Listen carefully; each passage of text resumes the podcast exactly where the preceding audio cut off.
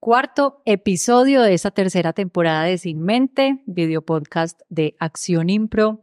Recuerden que nos pueden estar viendo y escuchando a través de YouTube o escuchándonos a través de las distintas plataformas de podcast.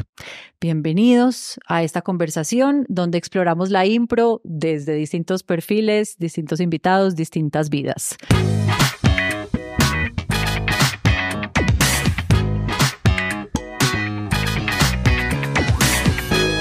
Me acompaña nuevamente, para quienes vieron nuestro tercer capítulo, Carlos Pérez. Carlos, ¿cómo estás? Muy bien, muy contento de repetir este maravilloso espacio. Muy feliz de estar acá. Ay, me alegra mucho. También estamos con Carlos. Otro Carlos, sí, mi nombre es Carlos Poveda, muy contento de estar acá, muchas gracias. Gracias por aceptar esta invitación y nos acompaña también Felipe. Ajá, un, un no Carlos. Un no Carlos, Eh. un no Car- para variar, para variar un poquito. Bueno, sí, Felipe, muchas gracias por la invitación y también muy contento de poder estar aquí hablando con ustedes. Bueno, a mí me gusta que empiecen contando un poquito quiénes son, qué les gusta hacer, qué hacen en su vida diaria, eh, de una manera libre y tranquila. Quien quiera comenzar. Eh, pues yo puedo empezar. Yo soy actor de doblaje y locutor comercial. Em, bailo mucho, me encanta la salsa y la Qué bachata. bueno, ya saben, chicas, chicos, chiques. Y me desempeño como narrador, editor y manager de un canal de YouTube. Hace cinco años ya, sí.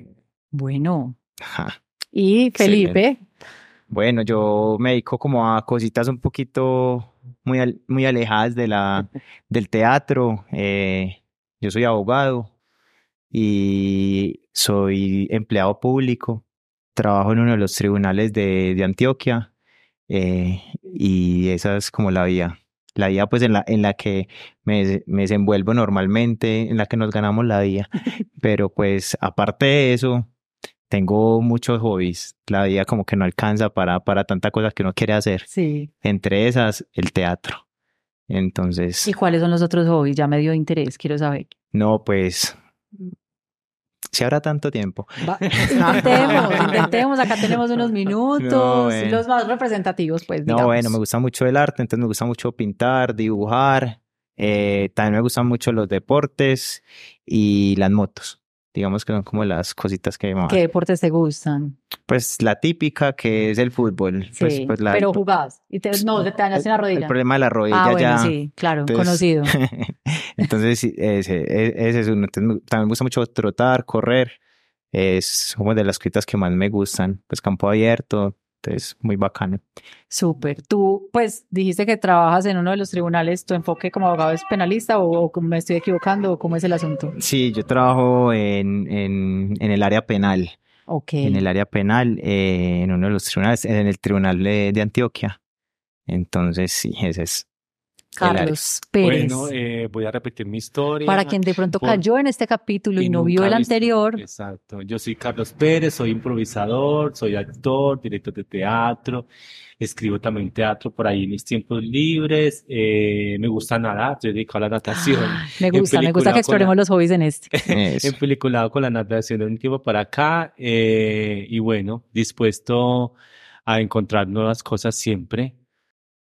Carlos Poveda, ¿cuál es tu hobby? Ya que estamos hablando de hobbies, no habíamos tocado los hobbies. Sí, pues mi hobby es bailar mucho. Mantengo bailando salsa, bachata. Fue algo que surgió hace como dos años antes de pandemia. ¿Cómo te diste cuenta de ese amor por la salsa y la bachata? Te cogió Por- por ahí una canción y... No, por rabia. A mí no me gustaba la, ¿Qué? Me encanta esa historia, por a favor. mí no me Sí. gustaba la salsa ni la bachata para nada. Yo soy de Venezuela Sí. y ¿Hace cuánto estás acá? llevo acá cinco años y medio. Ok. Lo que ocurrió fue que en un tiempo una amiga vino a visitar la ciudad de Medellín y entre los planes en los que ella estaba anotada, ella fue a una clase de salsa gratis en Son Havana con una amiga y ella no bailaba nada y me dice, Carlos, vamos los dos porque para hacer, para hacer el ridículo los dos. Ya, bueno, ok.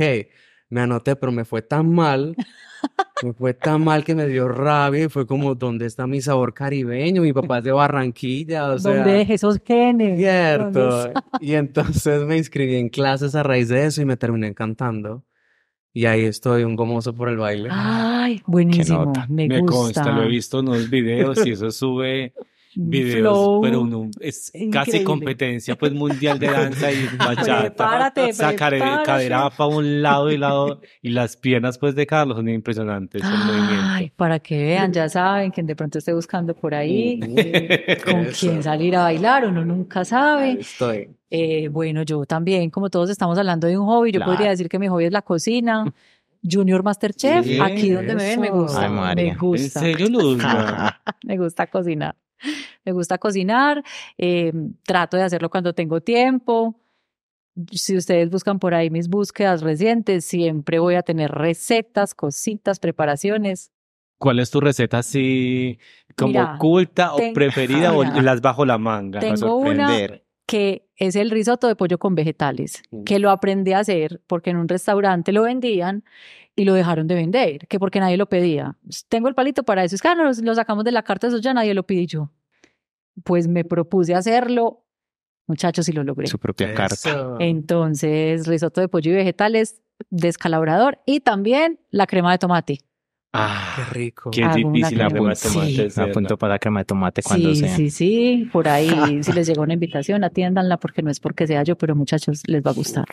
Ah, Cuéntenme cómo llega la impro a sus vidas. ¿Por qué terminaron en la Academia Creativa de Acción Impro? ¿Qué los hizo entrar? ¿Habían visto Acción Impro en alguna presentación? Cuéntenlo todo. Bueno, eh, Acción Impro es todo un hito aquí en la ciudad, entonces todo el mundo como que conoce el teatro, eh, la esencia de, la impro. Y muy particularmente eh, me, me gusta pues como me gusta mucho el cuento del arte, eh, como encontrando actividades que estuvieran relacionadas, siempre me gustó como el teatro, pero nunca tuve la oportunidad. Hasta que me decidí porque estaba viendo como cositas que quería explorar en mí y que nunca había como estallado. Y entonces como la capacidad oral, la capacidad de, de- expresión corporal. Y obvio, pues lo que más me gusta es como la impro porque, porque se, no es como tan metódica, como tan encasillada como en formalismos y como uno apenas está como empezando a estudiar, entonces me parece que fue una, eh, o me parecía que era como la, el, el área donde, en donde más fácil podía eh, explorar y encontrar lo que estaba buscando. Y ya pues me metí ahí a la, a la, a la, a la, a la academia. Empecé por introducción a la impro, ¿Eso cuándo fue? apenas el semestre pasado. Sí, soy muy, muy bebé en esto. Buenísimo. eh, tuve el mejor profesor del mundo, entonces yo estoy como todo, ena- todo enamorado, yo no, ya quiero seguir, toda la, ya quiero ser ¿Quién fue ese profesional, salir. Solamente lo llamaré Carlos. Solo Carlos, solo Carlos, ustedes ya Sí, tienen sí, que sí. Lo máximo. Eso, ¿no? Entonces fue, fue genial, pues como la, la, el encuentro con, con el teatro, eh, luego las, las muestras, pues las que hemos hecho muy poquitas, pero pues las que hemos tenido la oportunidad, eh, me han también como dado mucho, mucho ánimo, como que lo, lo marcan a uno y no muy contento. Entonces, además, además como encontrar tanta, tanta variedad de, de, de personas, eh, ver visiones del mundo diferente, porque en realidad la, la impro le, le enseña a uno como alejarse de uno y aceptar a los demás desde, desde perspectivas muy diferentes. Y entonces ha sido algo muy, muy bacano. Buenísimo. Bueno, yo entré en Acción Impro otra vez por un poco de casualidad, amor al arte y rabia nuevamente. La rabia es una Suelta esa constante. rabia, ¿Qué que está pasa? permitiendo ¿Qué encontrar cosas. sino que en pandemia yo empiezo a estudiar una academia en Bogotá que se llama Voz Academia de Actuación y Doblaje y Locución. Y yo me graduó y resulta que en esa academia daba mucho teatro también, pero era virtual porque pues estamos en pandemia. Claro. Y hacíamos muchos ejercicios de improvisación, pero no improvisación de comedia, sino que era como objetivos que si A requiere algo de B, entonces uno empieza Mm. como a hacer esas dinámicas. Y me encantaba lo que surgía, pero me sentía muy malo en esa dinámica. Entonces yo me graduó y era como, porque soy tan mal improvisando? Y al mismo tiempo era como, eso se estudia. Y empecé a investigar acá en Medellín y ahí fue donde di con Acción Impro y me dio como esa chispa de curiosidad.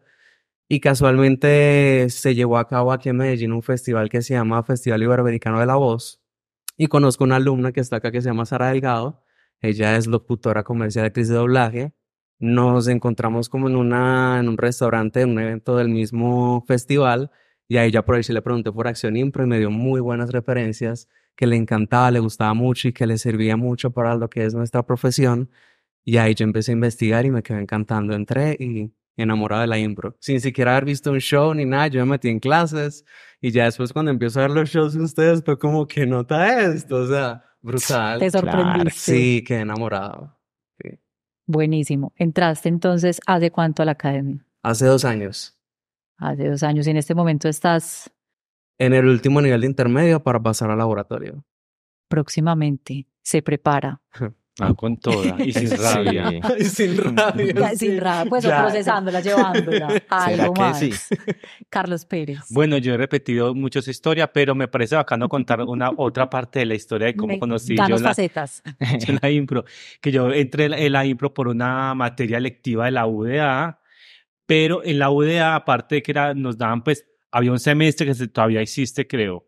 que- ah, No, ya no existe, que se llamaba improvisación. Pero ese semestre era muy diferente a este tipo de técnica, era un teatro, una improvisación más de, lo, de, de las técnicas de Sanchís que nombra también Carlos, más desde la eh, impro- eh, improvisar contexto inclusive, conectar como cosas aleatorias y encontrar desde la corporidad, etcétera. Y cuando conocí el teatro deportivo, que fue una materia electiva que nos dieron por un semestre nomás, era como, uy, ¿qué es eso tan raro y tan bacano? Porque era muy diferente al teatro de sala, al teatro de memorización de texto, y al teatro clásico, inclusive al teatro corporal que le dan a uno en la U, que es como un enfoque muy particular que tiene la Antioquia. Y entonces cuando conocí la técnica del teatro deportivo, era como, si era, era muy raro para mí al principio, y era tan diferente, pero también tan bacano, porque era jugar mucho, yo lo asociaba mucho con la caricatura inicialmente, porque hacíamos mucha mucho personaje caricaturesco, jugamos mucho al cliché eh, de manera inicial y eso me parecía también bacano. Entonces creo que ahí lo conocí y ahí me conecté mucho. ¿Y cuándo empezaste a estar en este rol de instructor, profesor, entrenador de impro? Eh, yo soy profesor de, eh, de la academia desde el 2008 más o menos, desde la época en que se abrió. ¿Y recuerdas algo de esas primeras clases? ¿Cómo te sentías? ¿Cómo fue entrar ahí? Porque una cosa es ya haberla estudiado, aprendido, eh, Bueno, practicado en la universidad, pero llegar ahí Hablemos de, mi a- de mi problema de memoria para llegar allá. Los nombres. Yo no me aprendo los nombres de los estudiantes, sino como me demoro en la última mucho. clase. Digamos que sí, pero me demoro mucho. Entonces, entonces, con los, con los textos que me aprendo de las obras me pasa igual. Yo tengo muy buena memoria a corto plazo. O sea, usted me da aquí un texto, un monólogo para mañana y yo me lo aprendo así, de una. Súper bueno para Me aprenderme consta, textos a largo plazo. Pero si usted me pregunta por ese mismo texto dentro de 8 o 15 días, yo digo, ¿de qué me estás hablando? ¿De cuál ¿Yo? evento me estás hablando? y con las horas de teatro que yo me he aprendido textos de estas 52 páginas, me Ay, los ay, he ay. aprendido. Ya después de dos o tres años no me los acuerdo, no me acuerdo. Ahora, si usted pregunta por una clase del 2008, a ver, yo digo, Tenemos esa memoria emotiva, a ver qué No, queda ahí, claro. qué no, recordamos. no me acuerdo de nada, pero lo que me podría aquí para antes sería inventar. No, no me acuerdo. Pero de ¿te acuerdas si la gozaste o la sufriste? ¿O crees que No, yo creo que con seguridad la sí. sufrí un poquito porque, pues sí, pues ser pedagogo de un área del, de donde tú apenas estás empezando a, a, pues ya vienes mucho tiempo, pero no tienes como todas las herramientas metodológicas, eh, todo, como todo un, un currículo pedagógico que hay que armar. Claro, de cómo la- traspasar ese conocimiento. Creo que seguramente al principio he sido muy eh, extraño también para mí, pero cada vez más, más en la salsa, más en la bachata, Más con- en el flow. Sin la rabia con la rabia. más sin la rabia, cada vez botando la rabia. La, la rabia es porque llegan tarde, porque no vienen a la clase, Claro. Excusas, cosas, pero, pero ya, pero por otro lado no, súper parchado. ya que estamos hablando de esos primeros momentos y tú llevas poco tiempo, digamos, Sí. enfrentándote a esto, ¿cómo fue esa primera vez que te paraste en un escenario? Pues hay como dos. La primera vez que me paré frente a la clase y la primera vez que me paré pues en la muestra En que era muestra, contra claro. contra el contra no, frente al público. Contra. Quiero Frente- saber de las dos. Bueno, la primera vez de la clase pues venía un mundo incierto, ¿cierto? Porque uno no sabe qué era lo que estaba pasando. Y entonces entramos y todos éramos unos desconocidos en la clase, entonces también fue en realidad un, un momento ahí como medio perturbador, salga al frente de todos y haga algo y, y entonces todo el mundo como, bueno, qué payasa hago, porque no todo el mundo está pensando como que, ay, la impro es como para ser un payasito, tal vez uno a veces piensa eso. En parte sí, en parte no.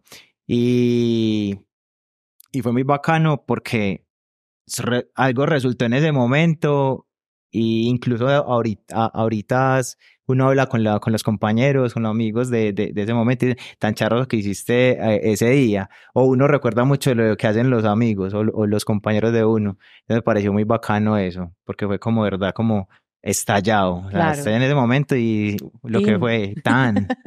Y la otra experiencia que fue ya cuando, cuando nos presentamos ante, ante el público y todo también fue, fue, fue muy bacana. Un O sea, sustico ahí. Sí, claro, no, uno la, pues uno es súper nervioso, todo el cuento, pero había mucha motivación por parte de la gente, pues de los compañeros, de los amigos, de los profes, la gente que uno había invitado y la gente que uno veía.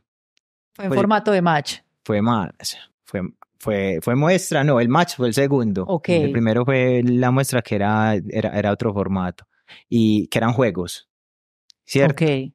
Pues también fue ahí estilo competencia, pero como era con los amigos, mismos amigos del, del, del curso, entonces fue Ahí también... ya eran amigos, ya había pasado Sí, esa, claro, yo esa no barrera. conocía, yo no sabía con qué le iban a salir, pues no, no sabía con qué le iban a salir, pero no sabía como que, ay, esta gente es buena en esto, tan, tan, y muy bacano. Entonces me lo, se, lo, se lo disfrutan mucho porque cuando los otros lo hacen bien, uno es feliz. Sí, Entonces, en realidad fue, fue, fue, fue un cuento muy bacano. y Eh, liberador también. Ahí se soltó una maletica. la, nos nos decían, no, es que el, el, el- la muestra es como ver dos o tres cursos a la vez y es verdad. O sea, eso no lo reemplazo no con nada, porque nos acostumbra, bueno, en las clases a hacer las la- los, los juegos, las presentaciones, la in- las dinámicas y son muy bacanas. Pero ya, de verdad, estar frente a gente totalmente desconocida, el teatro lleno, porque en realidad nos ha tocado teatro lleno. bueno, viendo pues, las reacciones de todo el mundo. Claro, y uno a veces, a veces uno sale con cosas charras, Y todo, tan y todo. fue, fue, fue muy bacano. Y para Carlos, Para mí, la primera vez que me presenté en un escenario fue una experiencia que realmente marcó un antes y un después de mi vida. Y es porque en ese mismo festival que ya había mencionado, tuve varios talleres de voz que eran presenciales y toda mi, toda mi educación había sido virtual. Y yo siempre soy una persona muy ansiosa y cuando yo me paro a hacer mis ejercicios de locución era como, pues yo nunca había estado, para- había estado parado frente a gente haciendo un ejercicio y me puse muy nervioso. Y cuando llega el día de nuestro primer show de impro, que ya pues eso había pasado hace mucho rato, yo estaba en una paz plena que ni yo me lo creía. Y yo veía a mis compañeros como, ay, qué nervios, nuestro primer show, no sé qué. Y yo estaba en una paz plena que yo era como, ¿será que tengo algo malo? O sea, Estoy ¿qué- mal yo. ¿qué me está pasando? Y era porque, ya después yo caí en cuenta que era porque tenía una plena confianza en mis compañeros. Y yo sabía que si yo tenía algún error o algo, yo sabía que ellos podían responder y podían ayudarme. Y eso era parte de lo que nos enseñaba Carlos, que era confiar en el otro. Y me sentí muy bien, o sea, yo estaba muy tranquilo, salí, la presentación salió muy chévere.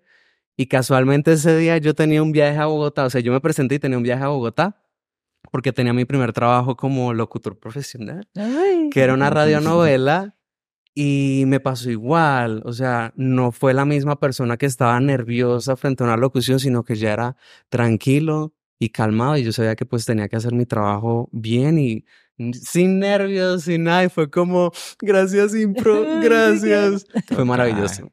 buenísimo. Carlos Pérez, ¿cuándo fue la primera vez que se subió a un escenario? Pues en el 94, porque yo empecé a hacer teatro en el 94 y trabajaba, pues no trabajaba así, no, me, me Eso sí pagaban, lo me pagaban de vez en sí. cuando. En, imagínense, en el 94, ay Dios. ¿Cuántos años tiene ese muchacho? Yo no había Y nacido. entonces en esa época yo estaba, yo hacía parte del grupo del, grupo de teatro del Palacio de la Cultura aquí en Medellín. Entonces en el Palacio de la Cultura, yo cuando entré, eh, entré a través de una obra que llamaba La Casa de Bernarda Alba, pero yo hacía un personaje muy chiquito de la, del coro de mujeres que entraban al- en, en la primera, en el primer acto de la obra, en el, después del velorio de, del esposo de Bernarda. Y entonces yo tenía solo una línea, era un solo texto. Y yo recuerdo que yo tenía que entrar a decir solo eso y yo sudaba, yo solo pensaba en ese texto y hasta creo que me enredé. No, una línea y, y de ahí una sola no, línea que decía en ese, en ese personaje. Y era, era terrible, era muy asustador, pero era, fue muy bacano.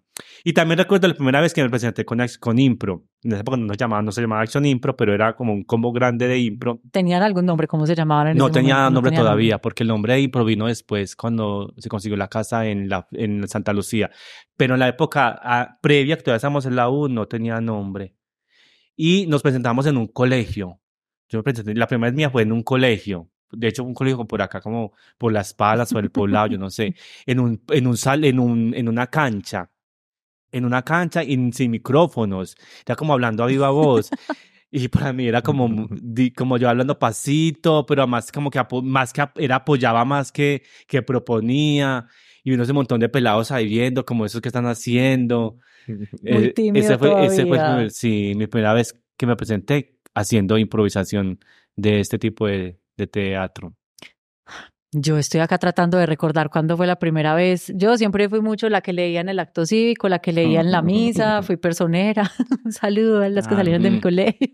Eh, digamos que ese, ay, pero sabes que ya me estoy acordando. No era un escenario propiamente, pero sí un espacio escénico. Yo chiquita era fanática de las Spice Girls. Ah, bueno. Ustedes no ¿Cuál saben lo que es esa banda. Imagínense, éramos cuatro amigas. Entonces había que repartir. Nos faltaba la quinta. No había nadie con afro.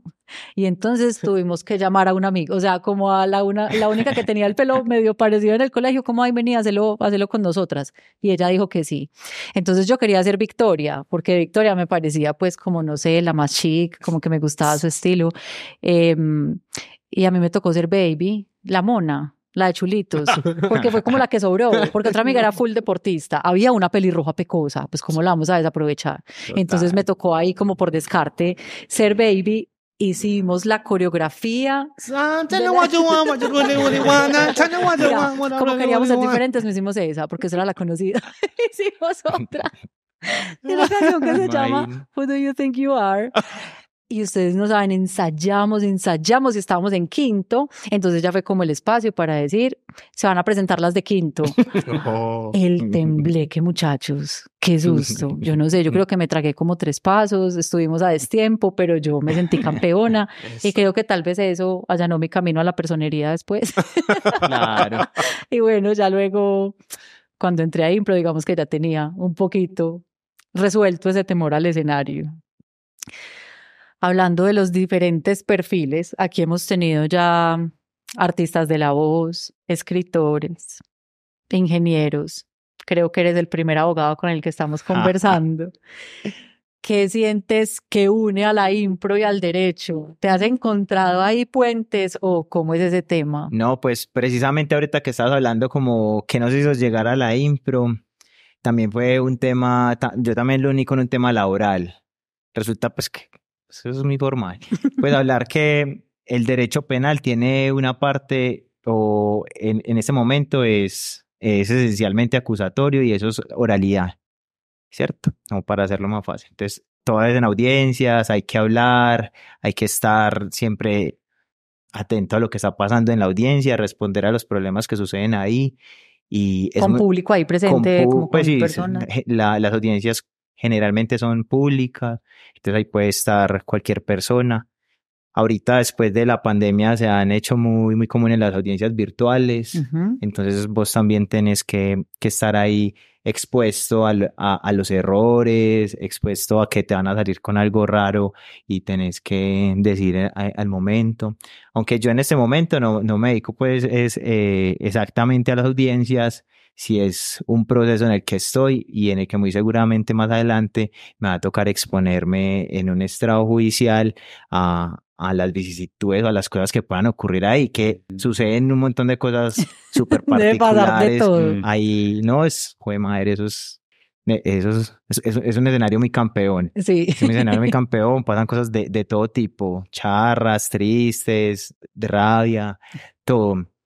Entonces, también empezar a manejar eso, esos escenarios me llevó a la impro, porque yo dije, cuando a mí me toque, de verdad meterme en esto, yo no puedo salir a gaguear porque yo soy de los que me pongo nervioso y empiezo a gaguear, a mirarme para abajo, a mirar, a temblar. Usted es cu- cu- cu- culpable. Eh, eh, eso. ¿Te imaginas? Es como, Eh, no. eso.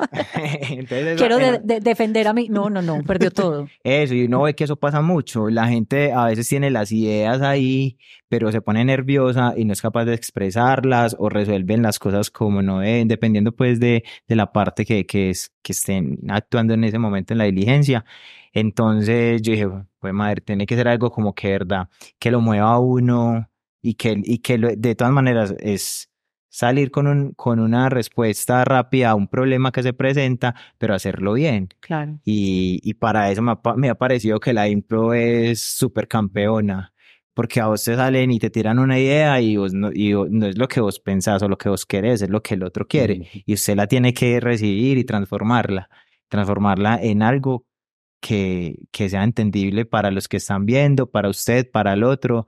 Y ahí me parece eso su- súper, súper particular entre, entre una cosa y la otra. Sí, tiene, tiene toda la coherencia y toda la utilidad Sí, total. para esa área de la vida.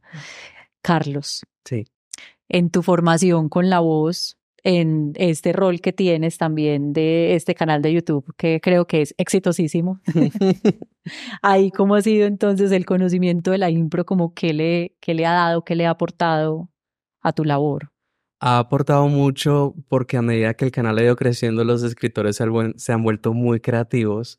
Entonces ya no es simplemente una voz de narrador todo el tiempo, sino que ellos incluso ponen sketch en donde colocan, léelo como que si fueras un presentador de lucha libre. Y uno no lee el libreto completo antes de narrar, uno está narrando e interpretando al mismo tiempo y uno lee eso y ya de una uno hace el switch del personaje y sale súper rápido. La impro ha ayudado mucho como a hacer un borrón completo de lo que uno está haciendo y de una entrar en otro personaje. Eso ayuda muchísimo.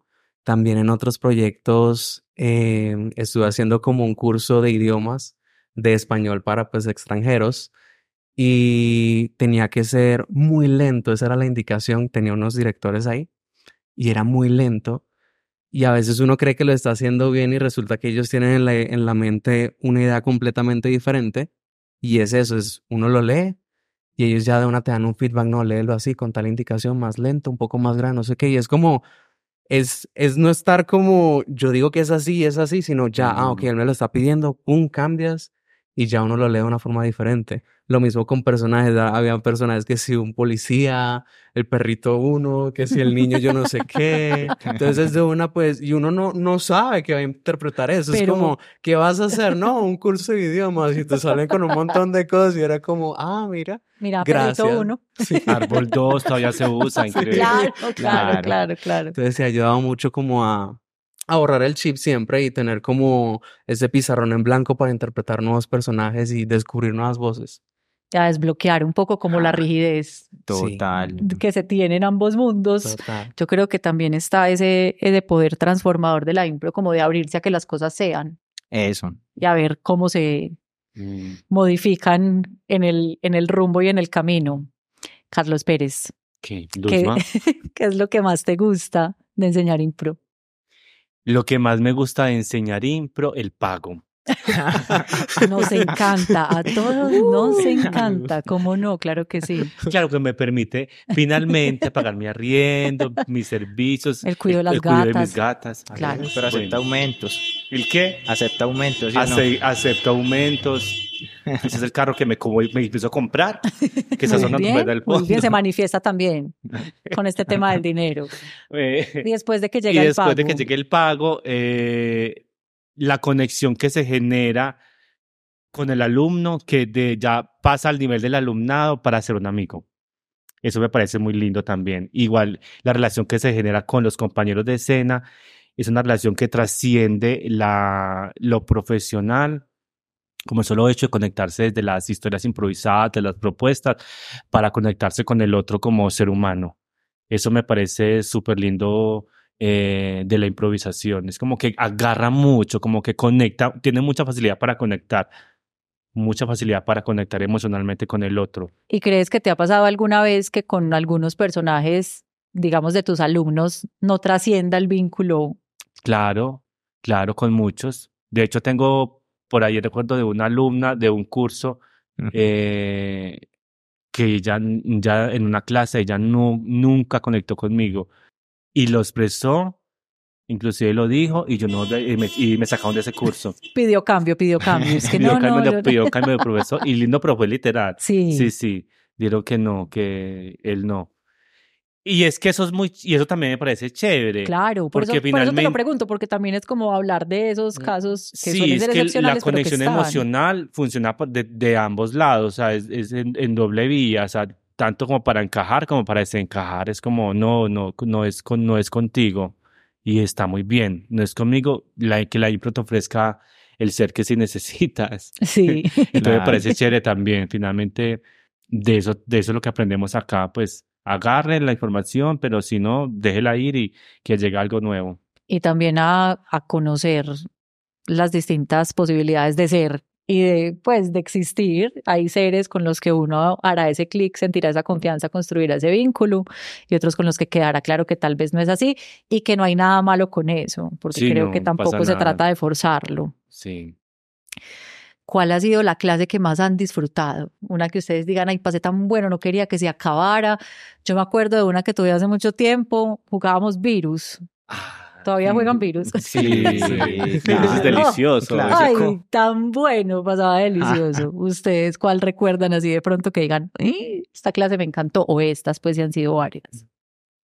Pues en mi caso fue una clase en donde no fue charra ni graciosa, sino que antes se fue por lo emocional. Fue una clase de personajes en donde nos mandaron a hacer pues personajes con diferentes características y relacionarse con otro y encontrar un vínculo. Yo hice un personaje que era súper cohibido, no le gustaba el contacto físico, era un niño pobre, o sea, él, él no quería nada con nadie. Y me tocó emparejarme con una que era todo lo contrario, era súper alegre, súper física, le encantaban los abrazos. Y nos mandaron a hacer una escena muy linda en donde básicamente era el desarrollo de los dos personajes, pero lo que ocurrió fue muy natural y era como mi personaje poco a poco se abría al de ella y encontraba esa confianza de, de sentirse bien consigo mismo y empezar a confiar nuevamente en las personas. Tanto así que yo en esa escena casi lloro y mi profesora como que, ¿por qué se lo está aguantando? Llore, llore, llore. claro. Pero lo sentí muy lindo porque fue un nivel de conexión no solo con mi compañera, sino desde el mismo personaje que no había creado. Y para mí eso fue muy maravilloso. A un nivel más profundo. Sí. Me gusta eso que mencionas porque normalmente y por, no sé, por el recorrido de Acción Impro y por el prejuicio que uno puede llegar a tener, siempre está esperando que toda improvisación sea graciosa, Mm. genere mucha risa y yo voy allá es para reírme y ya. Y creo que también está ese otro lado de la impro que mueve fibras Sí. que van más allá de, de ese tipo de reacciones o de ese tipo de impulsos que también cuando uno ya la estudia y está desde más adentro, agradece porque creo que son de las que más enseñan o de las que más, em, no sé, impulsan otros Claro. sentires en uno. ¿Cuál ha sido esa clase memorable? Uy, no, yo he tenido muchas. Pues eh, ha sido muy poquito el tiempo, pero sí he tenido muchas clases como que boom, como que yo salgo como todo volado de esas clases. Y me ha pasado con, pues con- afortunadamente con todos los profes. Entonces Sí. como que hay momentos en los que uno dice como, uy, marica, ¿yo qué hice acá? ¿Por cuántos profes has pasado? Por tres. Ok, ahí ya Sí, por- tenemos una variedad. Sí, muy bacano. Pues a cuatro, si cuento, pues en realidad cuatro, porque ahí, ahí también hay gente que, has- que, ha, que ha ido regularmente a darnos Sí. clases cuando eventualmente alguno no va. Entonces hemos pasado por cuatro y es muy bacano ver que cada uno puede hablar de lo mismo, pero de maneras muy diferentes. Entonces lo hace ver a uno otro mundo. Y, y entonces, entre todas esas clases, a mí me pasó algo muy similar. O sea, cuando él estaba hablando ahorita, Ar- Carlos estaba hablando ahorita, eh, yo me las he disfrutado mucho casi todas, a pesar de, de, de que eventualmente uno se equivoque y todo. Pero hubo una, hubo una escena que a mí me marcó, pero desde el punto de vista también emocional. Y fue que unos compañeros estaban recreando algo ahí y, yo, y están recreando una escena, ellos se la están inventando. Y uno tenía que entrar luego a, a- a completar la escena. Pero cuando ellos estaban haciendo, ellos hicieron algo que a mí me pasó en la vida real. Y fue un evento traumático, triste, como el que más. O sea, yo me quedé ahí como yo, voy a llorar. Voy a empezar a llorar acá porque yo estaba mirando y yo, tan, tan, tan, cuando iba pues, yo, iba a, pues, yo iba a empezar a llorar. Pero a mí que no, no, que metas de Felipe, le toca tan. Y yo, ay, güey, madre, me metí.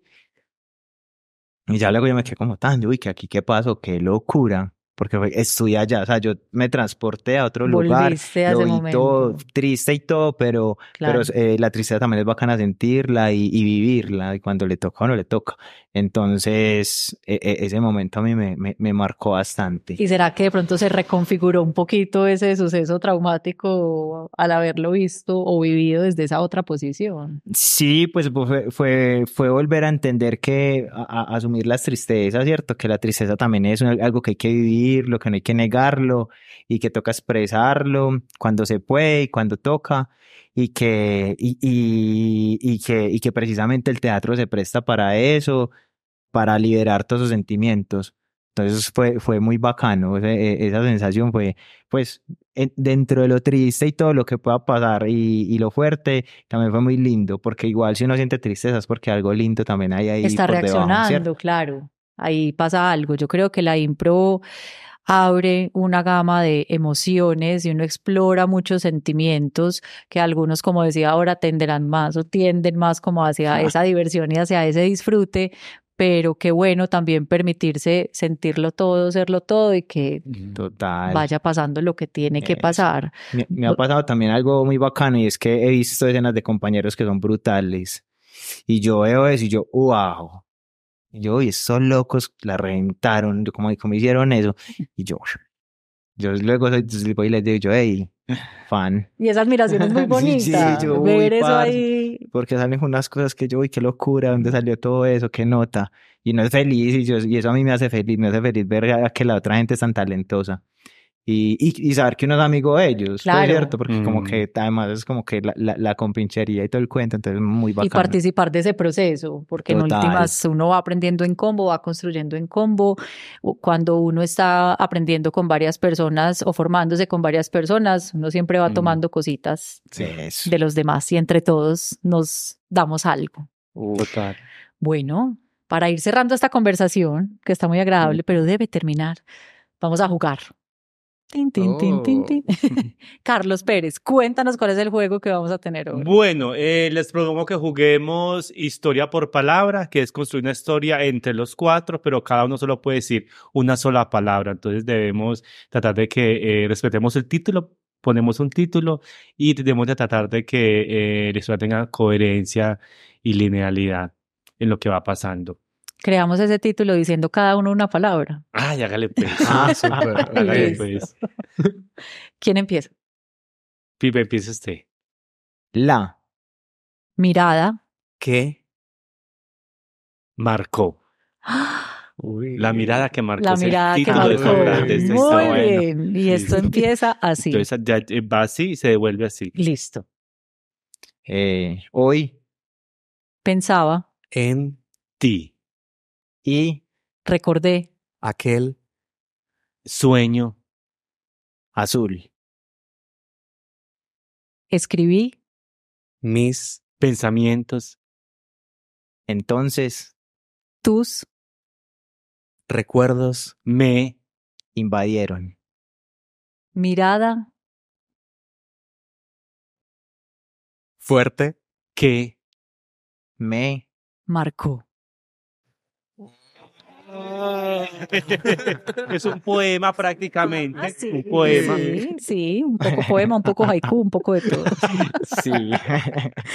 Felipe, Carlos, Carlos, muchas gracias por habernos acompañado. A Gracias ustedes, a ustedes. Muchas gracias. lo disfruté mucho. Ya saben, este fue el cuarto capítulo de la tercera temporada de Sin Mente. Gracias por vernos, por escucharnos. Nos encontramos de nuevo por ahí después. Gracias.